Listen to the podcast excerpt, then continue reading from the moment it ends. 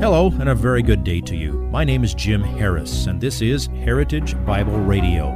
Heritage Bible Radio is an extension of Heritage Bible Church in Boise, where it's my joy to serve as the teaching pastor. Every day, we devote our radio time to studying a portion of the Word of God so you can know Him better through Jesus Christ and serve Him better through your local church. This week on Heritage Bible Radio, we're in the book of Mark, chapter 11, verses 19 through 26. Jesus and the disciples are finishing day two in Jerusalem. It's been a full day, as we saw last week. Jesus basically took over in the temple and disrupted all the business activities profiting off the people by dishonest gain, making quite a scene, overturning tables and driving people out we pick up with them leaving that evening, and before they return the next day to Jerusalem, they came across a familiar fig tree, and Jesus teaches a lesson from it. The lesson can be somewhat confusing. It certainly was for the disciples at the time. So, Pastor Jim will help us understand what Jesus was saying by the time we're done this week. Here is today's slice of the sermon entitled Israel, Figs, and prayer. Mark 11, verses 12 through 14. On the next day, the day after the triumphal entry, when they had left Bethany, he became hungry. Seeing at a distance a fig tree in leaf, he went to see if perhaps he would find anything on it. And when he came to it, he found nothing but leaves, for it was not the season for figs. He said to it, May no one ever eat fruit from you again and his disciples were listening. Now, I explained to you that fig trees, I understand, produce figs and leaves simultaneously.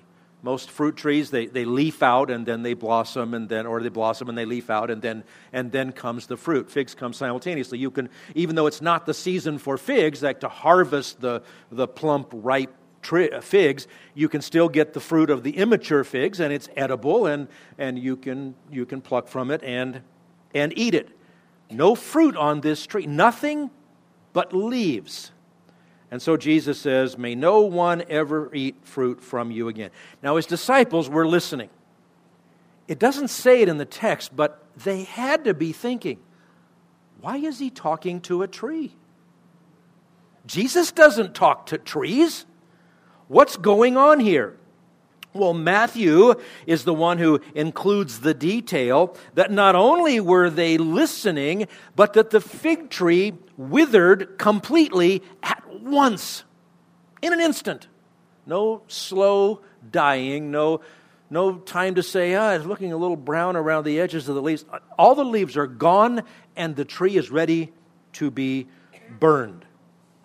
Well, that's a pretty dramatic visual aid. And the disciples see the fig tree cursed. They're hearing what Jesus said. And I'll bet they're thinking, okay, what do you want us to learn from that? And Jesus is heading down the path, walking off into Jerusalem. No explanation. They've had all day and all night to think about it before the next morning. They've seen him go into Jerusalem. They've seen him start overturning the tables of the money changers, letting out the, the animals that were being sold for exorbitant prices to rip off the people who had, who had come for the Passover. It was all a, a, a matter of, of money making on the part of the, the corrupt priesthood and those that they sold the, the, the franchises too. They'd heard him uh, talk about, uh, You're turning my house, which is supposed to be a house of prayer, into a robber's den. He quoted from uh, Jeremiah, he quoted from Isaiah. Uh, it had been quite a momentous day. Review last week's sermon if you, if you need to. Now we're told what happens next. Mark, remember, put it in sequence curse the tree, clear the temple, come back the next morning and talk about the tree. The other, uh, Matthew doesn't do it that way. Mark 11, 19 through 21. We pick it up where we left off. When evening came, they would go out of the city. So he didn't spend the nights in the city, spent the nights at the home of Lazarus, Mary, and Martha. As they were passing by in the morning, they saw the fig tree withered from the roots up. Being reminded, Peter said to him, Rabbi, um, look, The fig tree which you cursed has withered. Now, he knew that. Peter knew that. Jesus knew that. They'd all seen the fig tree already withered in a moment. But uh, Peter's saying, uh, okay, Lord, there has to be more here. Now, there's a lot of symbolism connected with that tree. That fig tree had many leaves. It looked beautiful from afar. It looked, it looked promising. That's a picture of Israel as a nation that had this impressive display of religion and all of the priesthood and all the sacrifices and all of that and the, and the beautiful temple, but no spiritual fruit. And that fig tree had no fruit, so there was no spiritual fruit. Uh, it's picturing no spiritual fruit coming from the leaders of the Jews. That fig tree was barren. Their, their religion had become barren. It was far from the scriptures. There was, it, was, it was as bad as any uh, cult or false religion anywhere. Matter of fact, it was worse because it was empty, done in the name of the true God.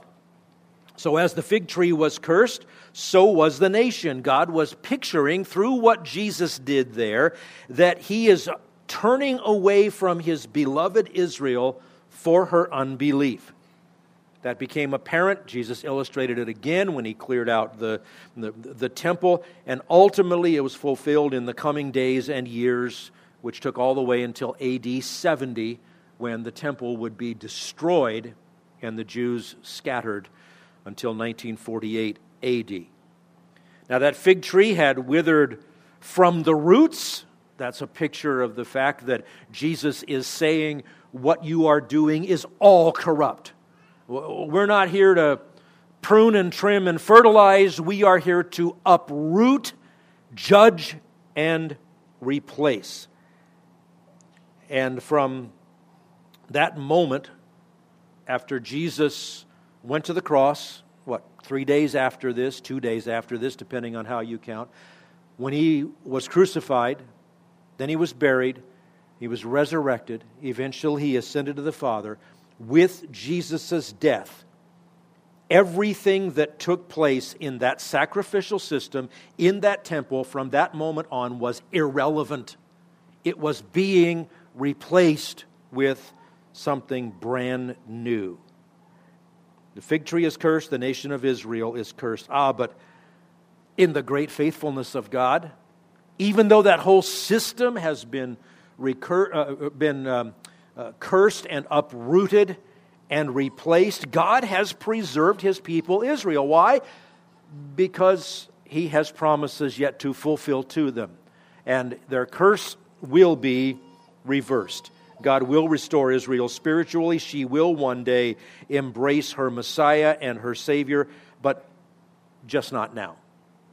Now, it's pretty easy for us to sit in our uh, ivory towers 20 centuries later and say, oh, how awful they were.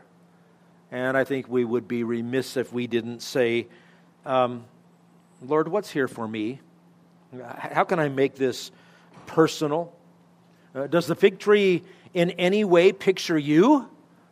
Obviously, ask the people who are seeing what we're doing this morning, they would say, You're religious.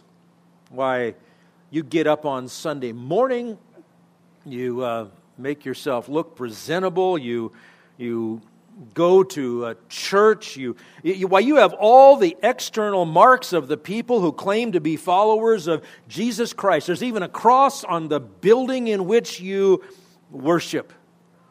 Well, that tree was also full of leaves, and nothing good was being produced by it. Is there fruit in our lives to match our outward appearance? We would be silly if we didn't ask that question.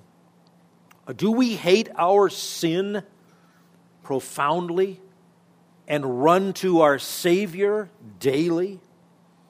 Do we fight the good fight of the faith by standing up for truth when it is assaulted? Do we do battle to remain moral in an immoral world that wants to take us down? Do we make hard decisions moment by moment to conform our lives to the fruit of the Spirit? Uh, you know, uh, you can read that list of the fruit of the Spirit in Galatians chapter 5, and that's not some mystical, magical, hyper spiritual thing. When you read the fruit of the Spirit is love, joy, peace, patience, kindness, goodness, gentleness, self control. Listen, you have a choice every moment of every day to bear that fruit by the power of the Holy Spirit, which that passage promises you will be enabled to do, or you can ignore it. It's, it's our choice. It's it's your choice. I can give you a personal and perhaps not too deep illustration. You know, a couple of years ago, uh, this month, um, I slipped and fell on a steep hill and I injured my leg. And uh, the doctors told me, uh, well, the, the, the good news is that there will be a full recovery. The bad news is this is just about the worst thing you can do to a leg and still recover from it. And I remember sitting in that doctor's office and I was thinking about all the things I was going to do. I, I planned to baptize some people three days later. Uh, I planned to preach. I, I, I, had all these different things. I had, a, I had a trip planned, right, Mike? I had a lot of things I was, I was planning to do, and I was looking at that leg with my kneecap down about an inch and a half lower than it belonged, and and uh, hearing about the surgery and the four months and the and I and I just started thinking of all these things. And in God's wonderful grace, I began to think of the fruit of the Spirit love, joy, peace, patience. I got down to number four, and I thought, you know, this is going to take a lot of patience. If you would like this message on compact disc, let me know and we'll send it to you. You'll receive the entire message, not just the portion on today's program. You can order by phone at 353 4036 or by writing to us at 7071 West Emerald, Boise, Idaho 83704, or on the internet at hbc boise.org. Heritage Bible Radio needs your prayers and your financial support. Once again, you can reach us online at hbc boise.org or by telephone at 353 4036 or by writing to us at 7071 West Emerald, Boise, Idaho 83704. And if you need a church home here in the Treasure Valley, I hope you'll visit us any Sunday at 7071 West Emerald. For Heritage Bible Radio, I'm Jim Harris. See you next time. Bye bye.